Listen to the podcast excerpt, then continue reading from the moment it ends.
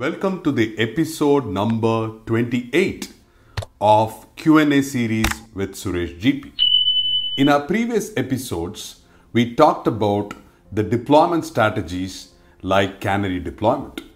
In this episode, we are going to talk about another important deployment strategy called blue-green deployment. Now, what do you mean by blue-green deployment?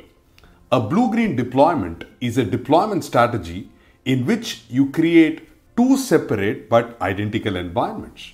One environment, which is blue, is running the current application version, and one environment, green, is running the new application version. Now, what are the characteristics of blue-green deployment? Blue-green deployment is an application release model that gradually transfers user traffic from a previous version of an app or a microservice to a newly identified release, both of which are running in production. Now, what are the benefits of blue green deployment? Blue green deployment provides a level of isolation between your blue and green application environments. This helps ensuring spinning up a parallel green environment does not affect resources underpinning your blue environment. This isolation reduces your deployment risk. Now, what are the disadvantages of blue green deployment? As you might guess, cost is the major drawback to blue green deployments. Replicating a production environment can be complex and expensive, especially when teams have to work with microservices quality assurance and user acceptance testing may not be enough to identify all of the anomalies or regressions. Now, what is blue green deployment in Kubernetes?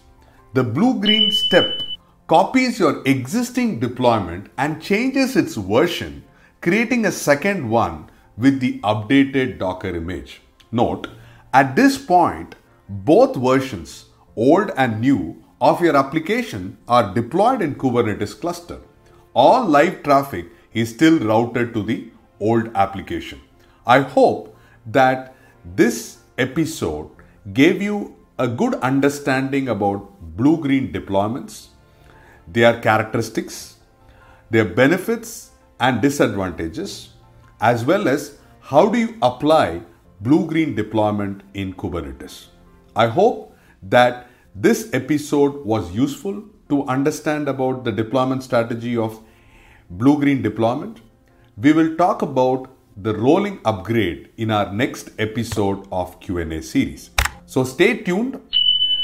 Put your comments of other questions you would like me to answer and I look forward to seeing you in our next episode. Thank you very much.